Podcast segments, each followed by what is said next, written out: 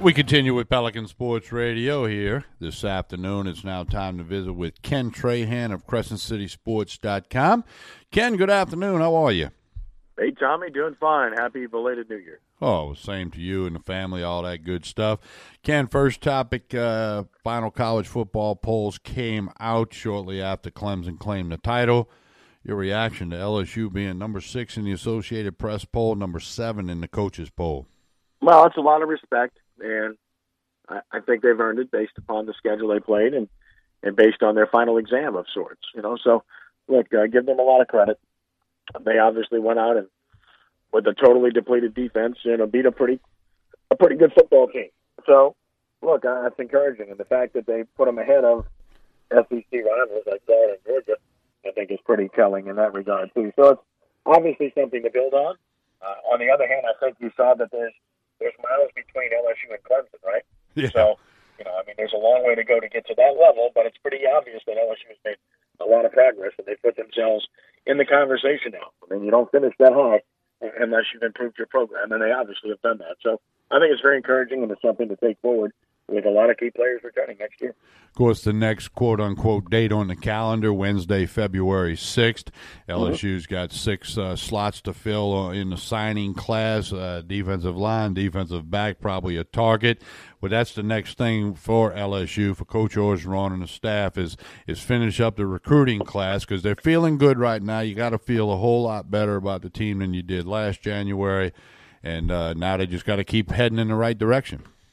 Yeah, I mean they have some key targets. Clearly, how they finish will largely determine where they're at because they've got, you know, Alabama, Texas A&M in front of them in terms of recruiting at this point, even though they're right uh, up there in the top five. So uh, we all know the SEC West is going to be better and better as time moves forward here, based upon the coaches that have been hired and, and based upon programs. I mean, Ole Miss has got to get better than they've been. Arkansas starting over again, they certainly will get better. Mississippi State is pretty good. So, and we know about Alabama, obviously. It's a tough it's a tough bracket in terms of that side of things, but the other side's gotten better too. And Georgia's now a top flight program, even though they disappointed here in New Orleans. They're certainly good. Florida is obviously a better program with uh, with their new coach. Uh, he's just a better coach, and they've got themselves on pretty solid footing and really look good against Michigan in a bowl game. You know, Kentucky had a really good year. You know, Vanderbilt did a nice job. So that that side has gotten better too. Missouri is uh, certainly worthy. So look, it's a good conference, but LSU's positioned well uh, to be a top three team in that conference. But ultimately, it's all about winning the league, right? You win that league, you're in the playoff. That's basically what it boils down to. No question about that. We're visiting with Ken Trahan, CrescentCitySports.com. Ken, this Sunday afternoon, you'll be on hand. The Saints will host the Eagles. I read your piece about the concerns on the offensive line, and we wait for uh, the next injury report to come out. And then, of course, Saturday, Sunday will be the, the telltale of who's out there when they snapping the ball. But, but your analysis uh, going into the Saints Eagles game. Well, I think it's all about that. It's all about the relative health of their offensive line. If the Saints are healthy, if they're intact, they win the game. And I think the odds makers probably have it right. If they're not, then it's going to be a fight to the finish. Uh, I suspect it's going to be a tough game anyway. Philadelphia's playing great football. They're playing uh, very loose. Uh, they certainly believe in themselves. They believe in Nick Foles. Their defense is, is settled in and played better, got their assignments down. So, look, they'll play better, uh, much better than they did the last time they were here. And they are the world champions until somebody else beats them. They have a lot of weapons on the outside. Alshon Jeffery's good. Agholor's good. And Golden Tate's a Saint killer. And then since the Saints played him last, Goedert has come on a tight end. They go along with Ertz, who had a record setting year catching the ball. And since the Saints played them last, they've added Darren Sproles, the former Saint. So they have a lot of weapons. The one thing Philadelphia doesn't do well is run the ball.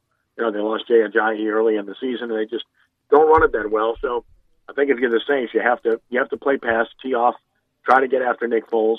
The only concern about the Saints defensively is their secondary. I think you like their front seven. I know I do, and you know I think that's really where it's at. So to me, the magic number is 28. You get the 28, you win the game. And the Saints' offense indoors uh, and playing the way they've played, I think, is eminently capable of of accomplishing that. Drew Brees plays well in these situations. Ted Ginn is back. Uh, but it does really all come down to that offensive line because Armstead tried to play in the second to last game of the year, and he lasted a half and then took himself out. And Bushrod had a hamstring. So Bushrod's your backup at left tackle, and he's your insurance, and he can hold his own there. But if you have to go to your third guy, it's Andrus Peat. You move him from guard to tackle, and you weaken two positions. Not only the tackle spot, but the left guard spot. Even though Will Clapp has distinguished himself nicely, he's a rookie, and you certainly don't want him in that situation. So, to me, that's what it's all about. If their offensive line can win, as they did in the first game, they're going to win the game. And of course, uh, Sean Payton always pushing the motivational buttons and coming up with things, uh, whatever they may be. He, he pulled a, a, cute one earlier this week with, with the, the Lombardi Trophy and a, a, big old pile of cash, huh? Yeah, yeah. He's always coming up with something. And look, uh, it's it's like Alex Okafor said yesterday. It's like Doug Pederson said yesterday. If you can't get motivated at this time of the year, shame on you. I mean, what are you in this game for? Right. Come on. So you know there is that who wants it more situation in some situations. We saw that in the Allstate Sugar Bowl with Texas and Georgia, clearly. But this is the professional level. You're in the divisional round of the playoffs. There's only eight teams left. If you're not motivated and ready to play in this one, then shame on you. Uh, it really comes down to preparation and then execution. If one team clearly outcoaches the other and outprepares them, uh, they can win. And I don't think the Saints will be caught short in that department. I expect Philadelphia to play well. I expect them to do things a lot different than they did the first time. It starts at quarterback with Foles, obviously, but they'll change their game plan. Jim Schwartz doesn't like to blitz much on defense, uh, but they did blitz 30 to 35 percent of the snaps against the Saints the first time, and they still didn't get to Drew Brees. So if they can't create pressure on Brees, they're not going to stop the Saints. Yeah, and like you said, if you can't get motivated now, and the other team is motivated, you're going to find yourself uh, uh, heading into the off season because uh, you will get beat. You know, at, at this point, uh, it's going to come down to a lot. There's not a lot of secrets, especially because the Saints played the Eagles back in Week 11, and I know it's different now, but there's some things that are the same. So, not a lot of secrets. It'll be about execution. Don't make critical mistakes, or hope you can overcome mistakes, but should be a heck of a game. And, and clearly, I, I, can't imagine a dome anything but uh, full and very noisy. Right, and we've heard a lot of this whole talk about rematch stuff, and and there's some legitimacy to that. But let's not forget that the Saints had to beat the Panthers not once, not twice, but three times last year, including in the playoffs. Didn't bother them then, uh, despite the fact that the other team was suitably motivated and obviously knew them very well. Uh, they they took care of business. It, it comes down to who's the better team and who executes. I think the Saints are the better team, and if they execute, they win. But I do not sell the Eagles short. They have beaten teams like the Rams and the Bears here late in the year, which is very impressive. And they darn near beat the Cowboys in Dallas, lost in overtime, probably should have won, were it not for a terrible call on a fumble early in the game. So you must take this team seriously. They're playing very well. They are the champions. They don't want to give up their crown very easily, but there's also the the fact that teams don't repeat as champions in this league. It just doesn't happen anymore because of the parity and the difficulty of navigating such a long schedule. So I think you factored that in as well. But just another little thing to tip the scale the Saints' way. We're visiting with Ken Trahan of CrescentCitySports.com. He's going to tell you all about that in just a moment or two. Ken, the New Orleans Pelicans are playing just a tad bit better as of late, albeit against a couple of teams that aren't near the top of the NBA. Yeah, I think you have to take it with a, a bit of a grain of salt because of who they played.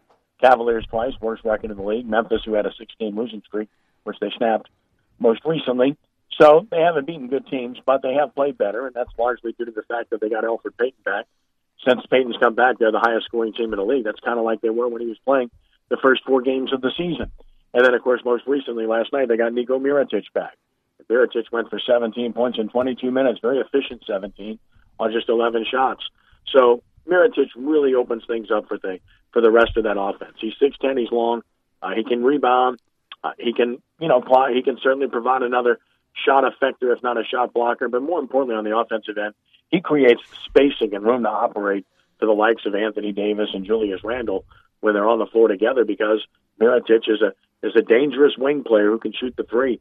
So he affects this team. So now they're they're just waiting to get E'Twaun Moore back. If they get Moore back and nobody else gets hurt, well, then they've got their full complement back.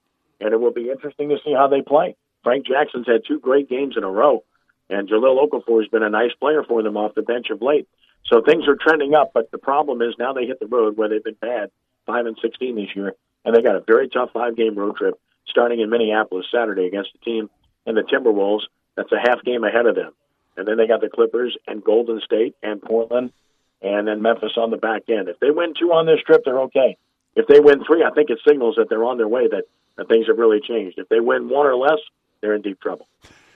Ken, tell everybody what's happening. What are they going to get when they visit CrescentCitySports.com? Well, I mean, you'll find my story on the Pelicans about ticking upward and how Frank Jackson and Jahlil Okafor have certainly helped, and then the return of Mirotic has been important. You can read about that. Uh, numbers about the Saints and Eagles, why the numbers trend toward the Saints. My piece on the offensive line concerns about the Saints as well that you can read about. Of course, uh, you know, the latest on LSU with regard to recruiting and also with baseball and another number one ranking in the preseason that you can check out. And of course, our daily prep reports on all sports in season right now. That would be boys and girls basketball, boys and girls soccer, and wrestling, among others. So it's all there. We encourage you to visit CrescentCitySports.com and enjoy. Ken, as always, we appreciate your time. We'll visit again soon. Thank you, Tommy. All right, that's Ken Trahan of CrescentCitySports.com. You need to check that place out if you have not. Always enjoy visiting with old Ken there. He joins us on Thursdays at about 345.